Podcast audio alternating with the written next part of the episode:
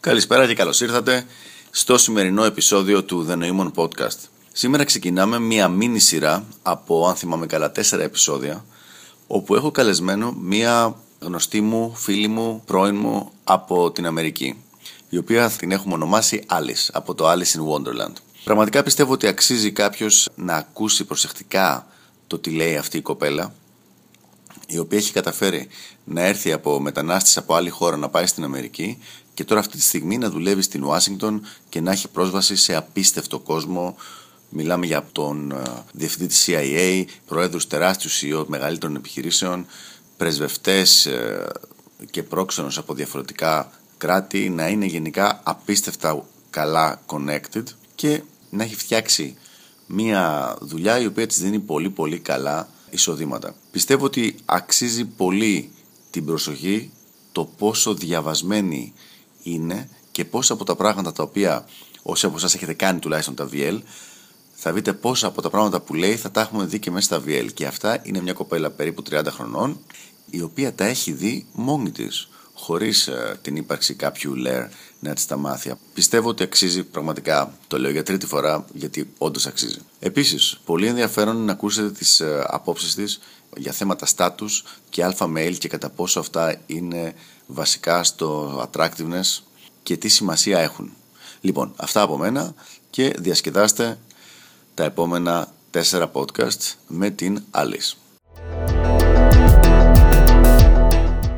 So we're continuing our discussion with Alice. Alice, drop your phone. Say hi to everybody. Hi, glad to be here. Good. Alice is not your real name. It comes from Alice in Wonderland because you feel that you live in Wonderland, right? Yeah, men just keep me wondering. so I wanted to ask you about uh, some of the dating habits in the USA, and especially about uh, when you meet a new person and like your standards and how you have developed these standards. Just feel free to say whatever you want to it, and we'll take it from there. So I will be speaking about a particular region in the United States. It's it's uh, Washington D.C. area. Um, I cannot say that it's representative for other parts, and uh, my experience may be different from other people's experiences. But certainly, there's been um, an evolution of my approach to dating. Um, I'm in my mid 30s currently. Early 30s. I'm just being nice. you're an optimist. Thank you. Yeah. In my mid 30s. And uh, I think by that point, both uh, men and women start becoming a little bit more strategic with how they go about selecting um, a short term partner or a long term prospective mate.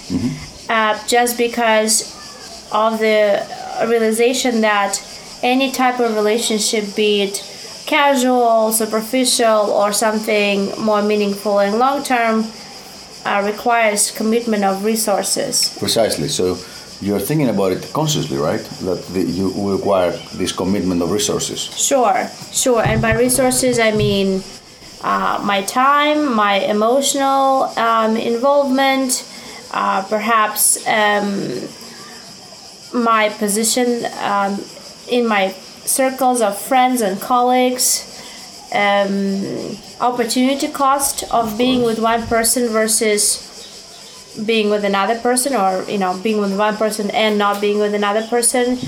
Uh, opportunity cost for um, other outlets for your energy such as professional and uh, um, you know maybe hobbies.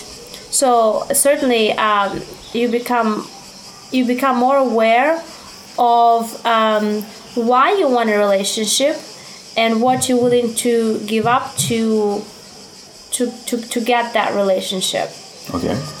What's the number one like determinant for you? Whether you you find someone attractive and you might continue or not continue to go on a relationship with a guy. I'm using the term loosely. It can be any kind of thing. Okay. I'm not thinking about the one night stand because that can be purely physical. But anything beyond that, let's define it as a relationship for now. So um, there's a huge difference in the modes of how relationship is developed when it's um, when it starts accidentally. Um, let's say you go to a friend's birthday party a barbecue and you see somebody interested, you talk to them for a while, and you realize you may be interested in getting to know them better. Mm-hmm. Uh, versus a more conscious uh, search for mate, which is actually becoming predominant in um, I think around the world, but especially in the United States, is, uh, especially in large cities in the United States where people are busy. Um, they turn more and more to online dating. Uh, there's no longer the stigma that used to be attached to it, uh, let's say 10, 15 years ago. Uh, you're no longer a loser if you go online dating. In fact, I know Martha Stewart um, met her recent boyfriend through online dating. I know one of my friends, uh, neighbors, met one of his girlfriends who was uh, Muhammad Ali's daughter through online dating. So when you are going to search for a partner online, you don't give the same weight to the uh, traditional things that attract a mate, such as appearance. Mm-hmm. Of course, you look at pictures um, and and you say, okay, I want I want them to be this height maybe or this age, but you know, frankly, a lot of people do put their best foot forward, and pictures are not representative of what you get. And people are, are known to fudge the weight, what the, the, age, the, the and the age and and the height. Actually, surprisingly, I mean, because that that that's what is self defeating. So when you are looking for a mate online, you probably look more for shared goals in a relationship. So if somebody writes an introduction saying, "I'm looking to to have fun, to explore the city," probably somebody who is at the point of their life who is really looking to settle down and have children would would not reach out to that kind of person. Mm. And um, I was more yeah. like asking about what you find attractive, and actually to maybe even direct a little bit the discussion. We had a talk the day before yesterday mm-hmm. about how one of the very first things you think about is status to a mate. And I want you to expand a little bit on that. You told me you find this very attractive and also very important. Well, I don't per se find status important or attractive, it just is. Mm-hmm. Evolutionary biology has it in such a way that women are there to produce offspring and so for them youth and beauty as an indicator of fertility and health are mm-hmm. important and men are there to provide support and protection for for the offspring and in that sense status is important women are really lucky in the sense that youth and beauty translates very well across borders and when a woman goes to another country she's just as desirable as if she plus maybe a little bit more desirable because the exotic factor mm-hmm. as if she stayed in her country and if men go to other countries their status symbols are really context specific so for example if in one country it's really cool to wear sheepskin loincloth you go to another country they look at you like an idiot or if in one country it's really you know a certain attribute of power such as certain brand on of a, of a cell phone is important. It would not translate uniformly to a lot of other cultures, although now with the spread of the pop culture and there's some sort of uniformity mm-hmm. and that's why for men uh, they probably are much likely to find an optimal mate in the environment where they're from uh, because they understand very well the, the status symbols and they can project those. Now status symbols could be different. That could be your education. It could be the way you carry yourself your your your clothes. I mean superficially in the beginning that's the only thing the only way you can judge somebody. Their mannerisms whether they uh, seem to be assertive and look you in the eyes while talking whether they are ready to pick up the tab on the first date, uh, showing that they have resources, whether they seem to be esteemed in a group. So if a man walks into a restaurant and the owner jumps up and runs to the door, that's a status symbol. I mean, they vary from one society to another, and uh, certainly women are they, they do pay attention to those status symbols.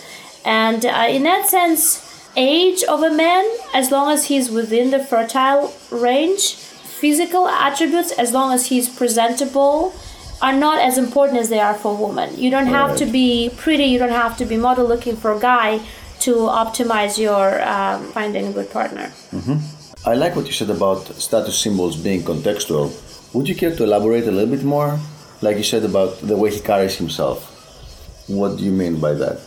Like I know you've always been mm-hmm. telling me about the posture. It is well known that a very small percentage of our communication is is verbal. Mm-hmm. Meaning when you interact with the person, they're not just listening to the words you're saying, they're also kind of evaluating you on a number of other paradigms. Do you look confident? I mean, are you dominant in a conversation? Posture is very important. Are you hunched over versus your, you know, your your shoulders are back? I think posture has to do something with um, more of the physical fitness. Men are territorial. They do engage with their environment through territory, and if you want to project power as a male and, and, and sexual prowess, you want to conquer as much territory as possible. That's why when a powerful man and, and look just look at pictures of the world leaders. When a powerful man sits, sits down, his knees are spread, his feet are out, his gestures are wider. Versus if a woman sits down, she's supposed to you know bring her knees together and and look all proper and demure. It's not it's not an accident. It's just when men are comfortable invading territory and taking occupying as much territory as possible I mean, they're. I think they're perceived as more dominant, and I, I think, and that's and that's status. I mean, that's that's I think universally attractive. So suppose someone um, does not really have big status, a lot of status. What would be the best way to to do the fake it till you make it kind of thing? You see, I'm looking for the before he hits the point of diminishing returns. Like dressing up would be good. Working on his posture would be the best case, or in his body language. Like training and becoming a bodybuilder, so he naturally takes more, more space. What would you suggest? I would suggest becoming a good conversation partner. Really, how is that relevant to status? You can fake status by by showing confidence that you may not even have. I mean, if you appear confident, if you appear like you are able to strike a conversations because conversation with the person you just met and and enjoy it and interest them in a conversation, I think that adds to the perception of the status. I think Why would that be the case? I'm, I'm a little confused here. Well, men kind of self-sort, and and once they sorted themselves into the alpha and beta and whatnot, they they conform to that to that pattern of behavior. It comes with risks. If you come in uh, into a new place and you sit and invade territory and you gesticulate widely and you strike conversation with a girl you don't know, you may you know you may get in trouble in certain instances. That's true. But it does project that you're willing to take that risk and maybe you're the alpha male because you're doing that. It is like if it looks like a duck and talks like a duck, maybe it is a duck. If you look like an alpha male and you talk like an alpha male, maybe you are an alpha male, unless somebody challenges you successfully. And I think in modern society that is rare. It's fairly rare. It's fairly rare. It can happen in specific settings, as you said, like in clubs and stuff like that. If you start hitting on the girl of the person who owns the club or something, or a similar situation. But in most cases, you won't be challenged. Right. Situational awareness, I think, is important. You know, know where you are, who is there, and what the exit strategies would be. The exit strategy, I like that. Like, okay, cool. Well, thank you very much for this insight, and uh, we'll continue this later on with our next question. Look forward to it.